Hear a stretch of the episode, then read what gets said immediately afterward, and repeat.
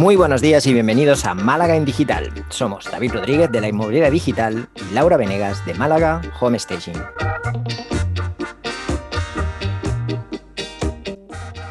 Bienvenidos y bienvenidas al episodio número 25, en el que vamos a hablar sobre cómo encontrar a nuestra audiencia, cómo encontrar a nuestro cliente ideal. ¿No es así, Lau? Así es, David. En este capítulo lo que vamos a hacer es exprimir todo tu conocimiento y ponernos un poco a pensar, ¿no? ¿Dónde, dónde está mi audiencia? ¿Quién es mi audiencia? Eh, ¿A quién le estamos hablando, no? Al final tenemos un montón de canales, redes sociales y, y decimos y damos un montón de información, pero ¿a quién le estamos hablando? Y creo que eso a veces es lo que nos perdemos, ¿no? Estamos hablando a nuestros colegas, estamos hablando a nuestros clientes, le estamos hablando a gente que, que le gusta, ¿no? que, que, que, sigue, que, nos sigue porque le parece interesante el tema, pero nunca consumirán. Entonces, bueno, ¿cómo hacemos para saber a quién le estamos hablando y cómo hacemos, más importante, hablarle a la persona de que le queremos hablar, que al fin y al cabo sería nuestro cliente? Claro. Uh, yo creo que lo primero es distinguir en qué momento estamos, ¿no? Como siempre. Eh, hacer ese análisis de saber si estamos en un momento en el que tenemos información acerca de, pues, ya no solo la persona a la que nos queremos dirigir, sino clientes que hayamos tenido ya, personas con las que hemos trabajado, con las que no hemos trabajado porque directamente hemos visto que lo que nosotros ofrecemos no les interesa. Entonces, toda esta información al final nos ayuda a definir mucho mejor a ese cliente, nos ayuda mucho mejor a incluso modificar o ajustar algunas cosas de nuestro producto o de nuestro servicio, ¿vale? Y luego está la otra, el otro momento, que es el peor de todos, que es cuando empezamos, que no tenemos información de nada, que lo único que tenemos es una idea de, a quién le puede gustar lo que nosotros hacemos, quién, más, que más que gustar, quién puede estar dispuesto a pagar por lo que nosotros hacemos, ¿vale? Y normalmente en ese momento tenemos como una idea súper clara, esto le va a encantar a esta persona, este tipo de cliente va, a alucinar con esto, eh, que suele pasar en el 90% de los casos que lanzamos y nada que ver. O la persona a la que pensábamos que le iba a gustar no le gusta y le acaba gustando a alguien que ni teníamos idea que, podía llegar a interesar por, este, por la solución que nosotros ofrecemos. Entonces, ese es el primer paso, saber dónde estamos. Cada uno de esos pasos requiere pues, procedimientos distintos y cada uno de esos pasos también pues, tiene su, lado positivo y su lado negativo. Eh, estoy súper de acuerdo y de hecho me recuerdo cuando empecé a crear mis perfiles de redes y bueno, y teníamos ahí una página, un funnel de hecho colgado y, y decía, bueno, voy a crear varias varios funnels, ¿no? Varias one page o como, quieran llamar, para los distintos clientes y luego ya vemos a, dónde vamos, ¿no? A quién, nos, a quién terminamos de apuntar. y, y, sería algo súper paradójico porque luego en redes sociales eh, no como que no convertíamos a ese tipo de clientes, ¿no? Bueno, voy a hacer una para particulares y una para, para inmobiliarias. Y, y, ahí voy a ver que son mis dos clientes objetivos. Pero luego cuando vamos a redes sociales, pues empiezo a ver que las primeras seguidores o la primera comunidad que uno va creando, pues son colegas. no, no son clientes, son colegas. Entonces, decir, bueno, a ver, ¿cómo estoy enfocando esta comunicación? Eh, que bueno, también me interesa porque al final te, a tener acceso a colegas y, y también seguir y aprender de ellos y, y tener esa interacción es súper interesante, pero quizás no es la finalidad absoluta de esa red, o sí, y la vamos a dejar solo para colegas, ¿no? Entonces, eso es, un, eso es como lo complicado. Y bueno, estos días escuchando a Jean Boluda, sabes que él hace mucho hincapié que, que tu canal de venta tiene que ser siempre tu página web, ¿no? Entonces, ¿cómo llevar a toda esa gente, toda esa audiencia que tenemos en eh, nuestras redes sociales a nuestra página web, que siga siendo todo más o menos coherente? Pero si todos esos canales no están preparados para llevarnos a los clientes a la página web, es muy complicado. Entonces, eh, ¿cómo hacemos esa comunicación? ¿Cómo, ¿Cómo, hacemos para empezar a eh, un poco a digerirla o hacerla más accesible o, cómo probamos si realmente estamos llegando y lo que pasa es que no te comentan, no te ponen like, pero realmente sí que te están siguiendo, ¿no? Claro. Eh, a ver, las redes sociales tienen un, no un problema, pero sí que una particularidad, ¿no? Y es que funcionan con algoritmos. Entonces, ¿qué pasa? Que si tú empiezas a crear contenido y hay una audiencia determinada que te presta atención y empieza a darte likes y empieza a compartir tus publicaciones, comentarios, etcétera, Instagram, Facebook, eh, la red social que sea, va a entender que esa es tu audiencia. Aunque tú no, aunque tú quieras hacerlo de otra forma, dirigirte a otra audiencia, va a entender que esa es tu audiencia porque al final es eh, la audiencia que te está, pues a la que le gusta tu contenido y que también tú por, a veces por educación o simplemente porque lo que decías tú, ¿no? Porque quieres eh, sumar a esas compañeras, a esos compañeros a tu red para intercambiar eh, pues, información, para aprender, para, simplemente pues, ser social, ¿no? Eh, pues Instagram todavía, o la red social que sea, va a entender aún más que a ti te interesa esa comunidad y que esa comunidad le interesas tú. Por lo tanto, tu contenido a partir de ahora se lo va a enseñar a gente parecida y eh, a ellos les va a enseñar gente parecida a ti, ¿no? Y al final tienes una red social que es para compañeros, ¿vale? Pero no por nada, no porque lo estés haciendo mal, sino simplemente porque el algoritmo interpreta, los algoritmos interpretan que es el contenido que te gusta y a esa audiencia tu contenido es el que le gusta, ¿vale? Entonces, claro, eh, yo he, visto algo que sucede mucho, sobre todo cuando empezamos, y es que para muchas personas eh, es muy importante que el contenido que tengan en sus redes sociales guste, reciba likes, reciba comentarios, etcétera. Vale. Y también les preocupa mucho tener seguidores, ¿vale? Es como que tener una cuenta con 100 seguidores es, da un poco de vergüenza a día de hoy, ¿no? Y que subas fotos, subas imágenes, subas vídeos, lo que sea, y que no tengas nada de interacción, que no tengas un like, que no tengas tal, pues puede, puede generarte un poco de ansiedad, ¿vale? Entonces, ¿qué pasa? Que el recurso más fácil, digamos, es dar like, dar like o seguir a aquellos que sabes que te van a seguir de vuelta o aquellos que sabes que te van a, dar eso que tú quieres, ¿no? Y al final ahí lo que estás haciendo es pervirtiendo ese algoritmo. Lo estás llevando hacia un lugar que es el que a la larga no te va a interesar. Si tú lo hicieras al revés y, y empezaras a crear contenido realmente para tu cliente ideal, es probable que eso no pasara en un grado tan, tan evidente, ¿no?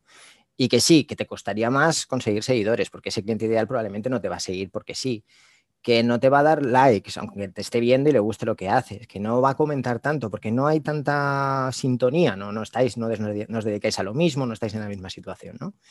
Y eso pues es más duro, es más, más lento, y puede llegar a costar eh, más y más de una salud y más de un de un, pues, disgusto. Sí, sí, pues fuera, ya está, me quito de redes sociales porque esto no vale para nada, ¿no? En cambio, ¿qué coges? Sigues a, en mi caso, por ejemplo, si yo sigo a mil marketers, ¿vale? De, de mi mismo rango, ¿no? Pues medio desconocidos, con, con con comunidades pequeñas, etcétera, pues es muy probable que de esos 1000, un 20, un 30, un 40% me sigan. Bueno, pues ya está, en dos semanas tengo 400 seguidores. Y si yo publico algo que sé que les va a gustar, pues voy a tener algún like, algún comentario, y si encima yo les sigo a ellos y les doy algún like, uh, pues todavía. Pero claro, al final tendría una comunidad de marketers y yo no trabajo para marketers, entonces sería un poco problemático, ¿no? Y ahí es donde tiene que venir nuestro esfuerzo, nuestro esfuerzo por primero pasar esa fase de decir, ostras, mira, yo lo que quiero es llegar a ese cliente, me cueste lo que me cueste, y voy a centrarme en hacer contenido para él, aunque a mis compañeras homestagers, aunque a mis compañeros inmobiliarios, aunque a mis compañeros marketers no les guste, porque yo no hago contenido para ellos. Yo sé que mi contenido a la mayor parte de marketers no les gusta. Yo sé que cuando hago una publicación sobre SEO, tal y como lo cuento, tal y como lo explico, a un marketer va a decir, pero ¿qué me estás contando? Si es que esto es el, ABC del SEO o, si esto lo sabemos todos. ¿Lo sabéis vosotros? El cliente al que yo me dirijo no, porque no, no, no está en esto cada día. Entonces no se, no se le puede hablar de SEO de una forma en la que pues, podríamos hablar tú y yo. ¿no? Entonces, claro, tienes que arriesgarte a perder esa interacción rápida ir a buscar la forma en la que a ese cliente que tú quieres le pueda gustar o le pueda atraer el contenido que tú generas porque de verdad le está ayudando y eso pues es un poco más difícil. Sí, sí, totalmente. Eso es lo, eso es lo difícil, ¿no? Hablarle a esa persona, hay que conocer bien a ese cliente, porque al final eh, uno se acostumbra tanto a sus tecnicismos, a que sabe perfectamente qué es despersonalizar o cuáles son las ventajas que tiene despersonalizar, que se olvida que a veces hay que ir a, ir a bases, ¿no? Hoy estaba justamente revisando un dossier que estamos armando con un grupo de trabajo y el chico que lo hizo es el chico de marketing, que no está justamente eh, especializado en inmobiliario. Y, y, claro, digo, esto es súper técnico, ¿no? Eh, con celeridad, creo que ponía una de las cosas. Vende con celeridad. Digo, qué palabra más extraña, ¿no? O sea, ¿por qué no empezamos a hablar un poco de, de más cercanía? Digo, no sé, a mí me dicen celeridad y pienso que le están hablando a mi abuelo, ¿no? Eh, entonces, bueno, hoy, hoy sí que me, me eché unas risas cuando estábamos definiendo, ¿no? Entre todos, el grupo definiendo, cuando haces brainstorming, te aparecen unas ideas que, que, son increíbles y es verdad que hay que tener muy en cuenta a quién, le, a quién le vamos a llevar eso, ¿no? Esa propuesta de trabajo, para quién va a ir y qué es lo que le interesa al fin y al cabo. Y eso es lo más difícil cuando uno empieza, ¿no? Saber si realmente lo que vos crees que interesa es lo que interesa. Vale, pongamos el caso, la inmobiliaria es un ejemplo muy claro. ¿Cuántas veces leemos el mensaje vender más rápido, vender en menos tiempo, vender en menos de 30 días, vender en bla, bla, bla, bla? Ok. Para propietarios que tienen prisa por vender, obviamente ese mensaje va a calar muy bien. ¿Por qué? Porque tienen prisa, porque quieren una solución que, no sé, que a lo mejor en, en, eso, en un mes, pues tengan el piso vendido, ¿vale? Pues con ese mensaje será más fácil llamar su atención. Pero para un propietario que no tiene prisa porque a lo mejor no, pero que no tiene prisa de verdad. Porque, oye, está buscando el nuevo sitio donde ir o ha comprado una obra nueva y no le entregan las llaves hasta dentro de ocho meses eh, y tiene el dinero para dar la entrada eh, y no necesita vender para comprar, ese propietario, por ejemplo, no tiene tanta prisa, no, no es algo que le llame la atención vender en 30 días, sino que a lo mejor le llama la atención otras cosas como conseguir más por su vivienda porque cuanto más consiga por su vivienda, pues más se va a recuperar del palo en el que se está metiendo ahora con la obra nueva, ¿vale? O a lo mejor le interesa un artículo que hable de qué hacer si compras una vivienda y no necesitas una hipoteca, pues que puedes alquilar, que puedes, eh, si estás en una zona turística, que a lo mejor ese piso lo puedes dedicar a alquiler turístico, que va a ser mucho más rentable y además... Eh, cuáles son los pasos para convertir tu vivienda en, en una vivienda turística. Es decir, le puedes dar muchas más opciones que le van a interesar mucho más que que tú vendas en menos de 30 días, ¿vale? ¿Cómo podemos llegar a esto? Conociendo al cliente. Por eso es tan importante, porque si no conocemos cuáles son sus necesidades reales, más que necesidades, intereses. Eh, ¿Qué es lo que es realmente importante para él? ¿Cómo habla? ¿Cómo se expresa? ¿En qué momento del proceso está? Si no sabemos todo esto, es muy difícil que podamos hacer una landing que funcione, es muy difícil que podamos escribir un artículo que funcione, es muy difícil que nuestras redes sociales llamen su atención. Y por eso es tan importante y a la vez tan complicado, ¿vale? Que es un poco donde, donde está la dificultad mayor de todo este proceso, que esa clasificación de clientes, el dejar a algunos fuera para poder centrarte en otros, el saber en cada momento eh, cuál es, en qué cliente tienes que, qué tipo de cliente tienes que priorizar, ¿no? Que esta es algo bastante importante, como por ejemplo lo que son los, lo que se llaman los early adopters. ¿Sabes lo que son los early adopters, Lau? Sí, pero cuéntanos, porque aparte es una teoría que me encanta.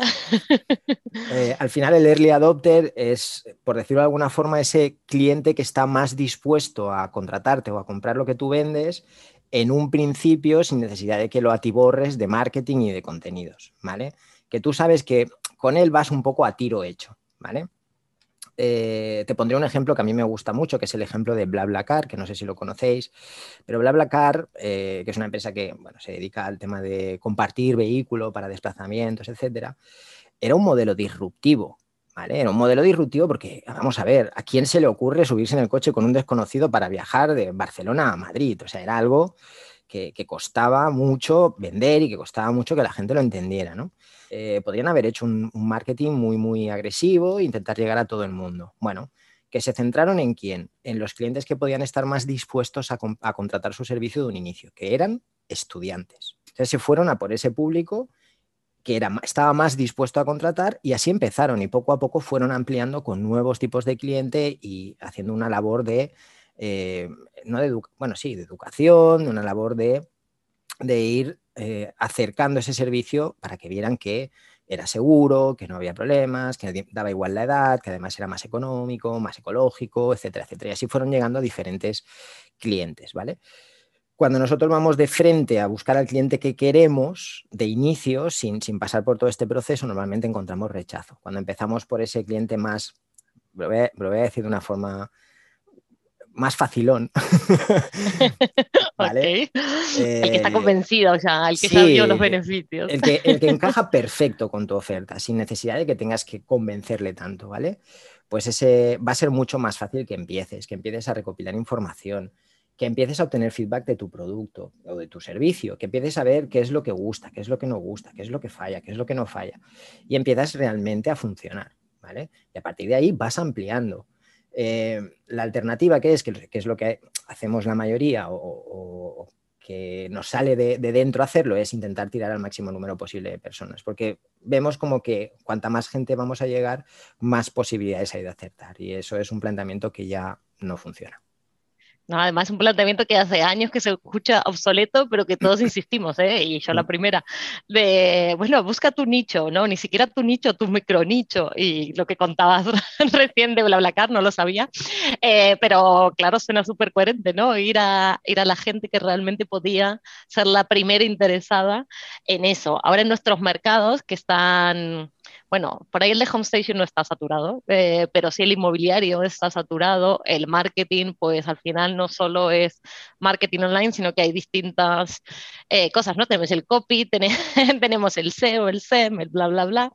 Eh, ahí es cada vez más difícil, ¿no? Encontrar un nicho, porque bueno, tú, bueno, has enganchado, ¿no? La inmobiliaria digital, pues ya está, me dedico a inmobiliario, hay un nicho, pero seguramente hay micronichos ahí que están que son para explotar, o en algún momento esto será tan amplio que habrá que ir ajustándolo, ¿no? Total, o sea, de, digamos, marketing digital para inmobiliarias, pues pasaríamos a copy para inmobiliarias, pasaríamos a Facebook Ads para inmobiliarias y ahí nos podemos ir al micro, micro nicho, copywriting para anuncios en Facebook para inmobiliarias. Es decir, podemos ir a un nivel de especialización. Sí, sí realmente es, una tendencia esto. Realmente la tendencia es que al final tú puedas contratar a la persona que necesitas, a la mejor persona posible para una determinada tarea, una determinada necesidad que tienes, ¿no? Pero si volvemos a un paso atrás en nuestra conversación, ¿realmente el mercado inmobiliario está preparado para pedir un copywriting específico para anuncios en Facebook? Este mercado aún no. Pero hay otros mercados que sí. Tienes que conocer una vez más a tu mercado, saber qué es lo que está demandando en ese momento. Para mí, el mercado inmobiliario lo que demanda es, oye, quiero eh, estar en Internet, quiero llegar a más clientes en Internet, pero no sé cómo. No sé si es el copy, si es, el, si es Facebook, si es a través de mis redes sociales o directamente lo quiero todo, ¿vale? Pero es un mercado que aún no es muy consciente ni de los precios, ni de tiempo que requiere, ni de la dificultad, sino que se percibe más como yo quiero anunciarme en Facebook. Pues bueno, como cuando me quiero anunciar en la revista de, en el periódico de, de mi zona, que le llamo, me pasa un número de cuenta, le hago el ingreso y en una semana salgo en el periódico. Bueno, pues Facebook no funciona exactamente así, requiere más tiempo, requiere que tú tengas ese cliente al que te quieres dirigir, que tengas creada una campaña, no una campaña, pero una creatividad, una imagen, un vídeo, que tengas una landing a la que van a ir las personas cuando dan clic en tu anuncio, ¿no? Y ahí se empieza a complicar y se empieza a encarecer el servicio. Vale, ¿el público al que yo me dirijo está, es consciente de todo eso? No. Entonces, si yo lanzo sin una fase previa de explicar, sin una fase previa de contenido en el blog, sin contar a través de mis redes sociales cómo funciona esto, cuando llego al cliente, se lo tengo que explicar todo de cero y lo que voy a recibir es una respuesta negativa. O eso, o le digo, sí, sí, sí, sí, sí, toma, número de cuenta, ingrésame 300 euros, que el viernes tienes lanzada una campaña. Pero ¿qué va a pasar? Que probablemente esa campaña no va a funcionar. Eso, eso es fundamental, me encanta lo que decías, porque habla un poco de la madurez de cada mercado y el acceso a la información. Y a veces es cierto que uno lee tanto y está tan al día con las tendencias y todo que cree que todo el mundo está igual. y es verdad que que en el mundo inmobiliario no es así. De hecho, me acuerdo cuando empecé como home staging, dije, ¿para qué necesito una página? Pues para que si alguien me busca, pues estar, ¿no? Y, y, ya está. Y sin embargo, ahora que estoy rediseñando, pues estoy en todo lo contrario. Digo, ¿cómo voy a diseñar esto para que sea claro?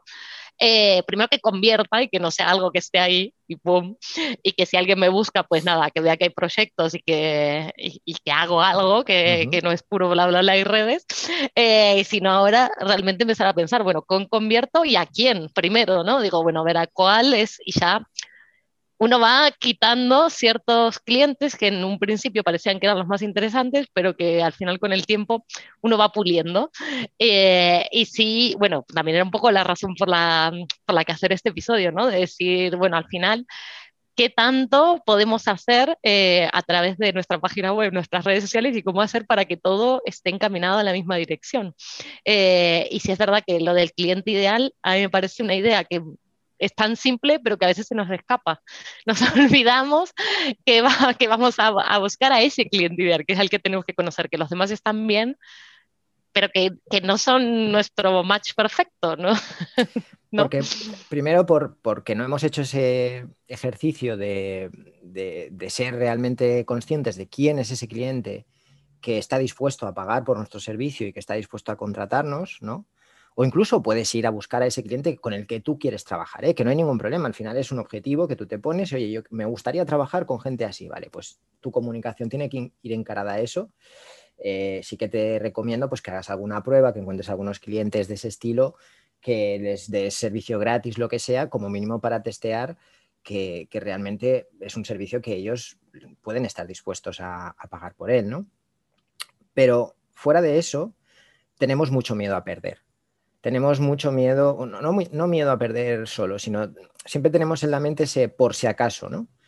Y claro, el por si acaso, al final, lo que te da son como cinco opciones, pero tu fuerza siempre va a ser la misma.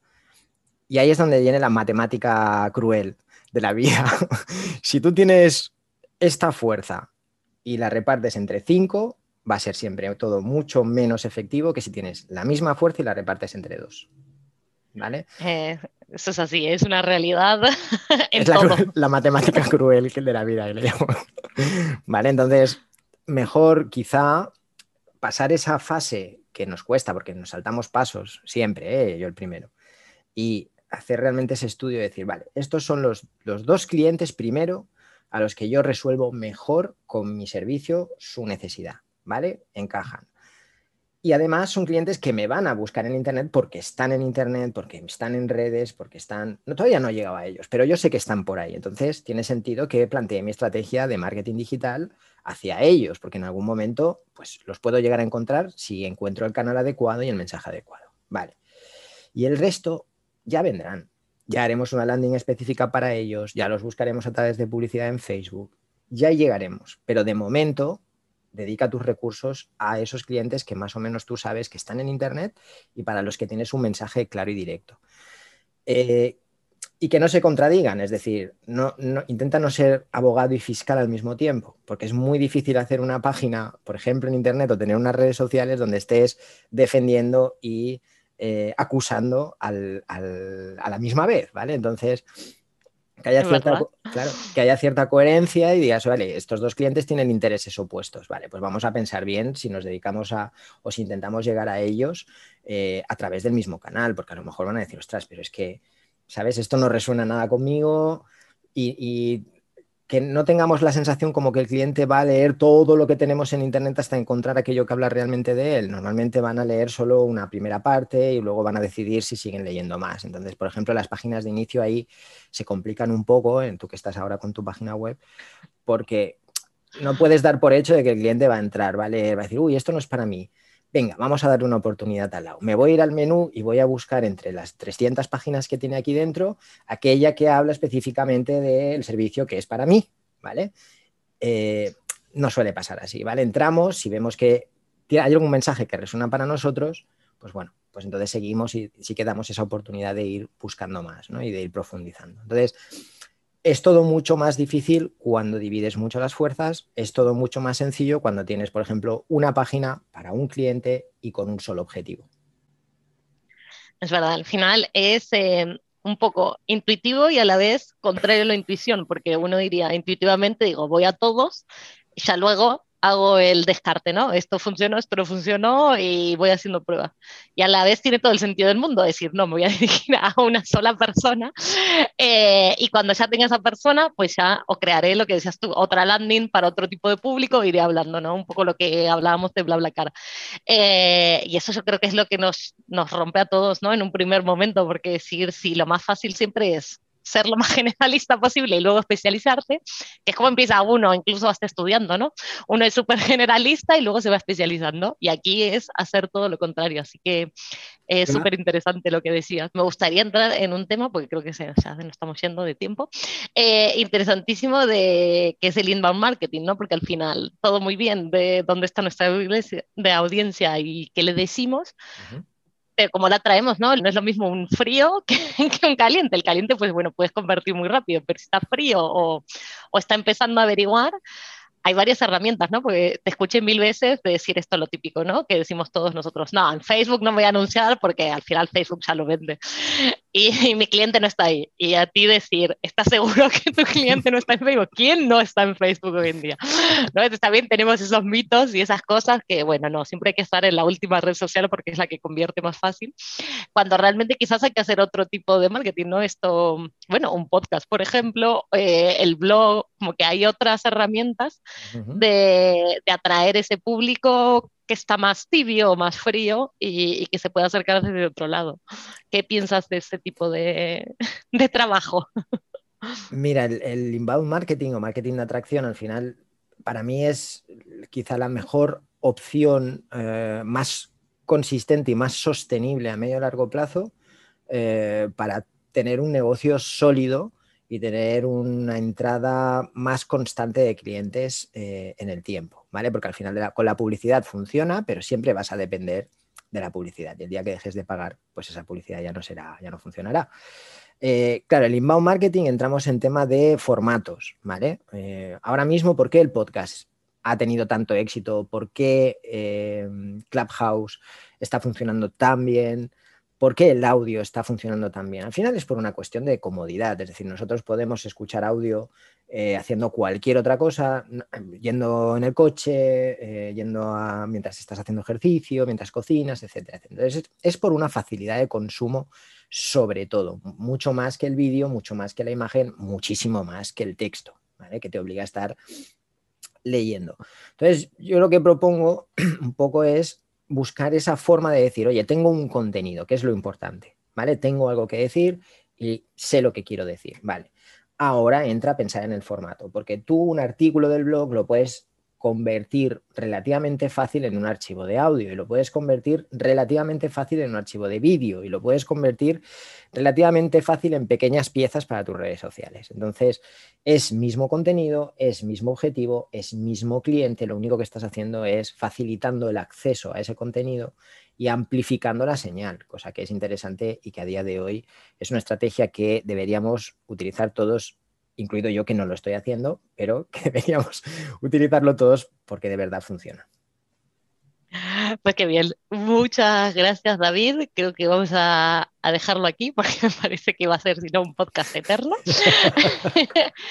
y, bueno, vamos a pasar al cierre. Y en cuanto a libros, hoy eh, hemos traído el mismo autor. Sí. Cuéntanos qué libro has traído. Eh, gran hombre que es Seth Godin. Em, yo propongo mucho, em, ya que estamos hablando de clientes y de mercados y de nichos, etcétera, etcétera pues eh, esto es marketing de Seth Godin, que creo que es eh, un libro súper, súper adecuado para esta temática. Totalmente de acuerdo, eh, vamos, es genial. Y se he traído Tribus, también es de, Seth Godin, y, habla de eso, de dirigirte a tu audiencia, encontrar tu audiencia, tu voz y, dirigirnos a, esa misma audiencia. Yo creo que empezaría, empezaría por Tribus y después seguiría con esto es marketing. Posiblemente, sí, sí, además Tribus es se lee como más rápido, ¿no? Es un cuento más ameno y esto mm. es marketing, ya nos metemos en, teoría interesante. Totalmente de acuerdo. Eh, ¿Qué herramienta nos has traído hoy? Cuéntanos. Pues como hablamos de, nichos y de clientes y de tal, eh, os propongo que investiguéis un poquito sobre Typeform, ¿vale? Pondremos el nombre, como siempre, en la descripción, pero bueno, Typeform, ¿vale? de toda la vida que no es más que una herramienta que nos permite crear encuestas, pues para a lo mejor queremos hacer pequeños estudios de mercado y, entender un poquito mejor a nuestro cliente o incluso aprovecharlo dentro de nuestra propia web a través de formularios y a través de cuestionarios que nos pueden permitir clasificar mejor a la gente que llegue al tráfico que llegue hasta, hasta nuestra página y poderles ofrecer algo que realmente les interese. ¿Y tú, Lau, qué has traído? Bueno, me encanta, me encanta ese que has traído y lo voy a probar. Eh, y yo he traído, y bueno, más que nada, eh, decirle a la gente que se anima a hacer podcast, ¿no? Me parece que es una herramienta súper interesante para hablar con la comunidad y, y, al final para ir creando un poco acercándonos a esa audiencia, saber qué necesitan, qué quieren. Al final ahí el feedback es muy interesante y, bueno, es una herramienta súper útil para el inbound marketing también. Pero luego para soltarnos, si no te animas a hacer un video, pues un podcast es ideal. Total. No es muy novedoso. no. pero todo el mundo tiene un podcast, pero bueno, que creo que nunca es tarde y que es un, es un canal que, que se disfruta y que también nos puede servir para empezar a comunicar eh, fijaros YouTube los años que lleva y todavía hoy en día salen canales que tienen un éxito, éxito tremendo y tampoco es nada nuevo. Así que buen contenido, mm, pasárselo bien y tenéis todas las posibilidades de que vuestro podcast funcione bien. Exacto, buscaros un compañero divertido y pues más fácil. Ahí está. bueno, muchas gracias a todos por acompañarnos en nuestras conversaciones de cada lunes. Si te ha gustado este podcast, nos puedes dejar tus comentarios y likes en iBox, también seguirnos en iTunes, Spotify o bien enviarnos tus comentarios a malagendigital.gmail.com. Buena semana. Que tengáis una gran semana, familia.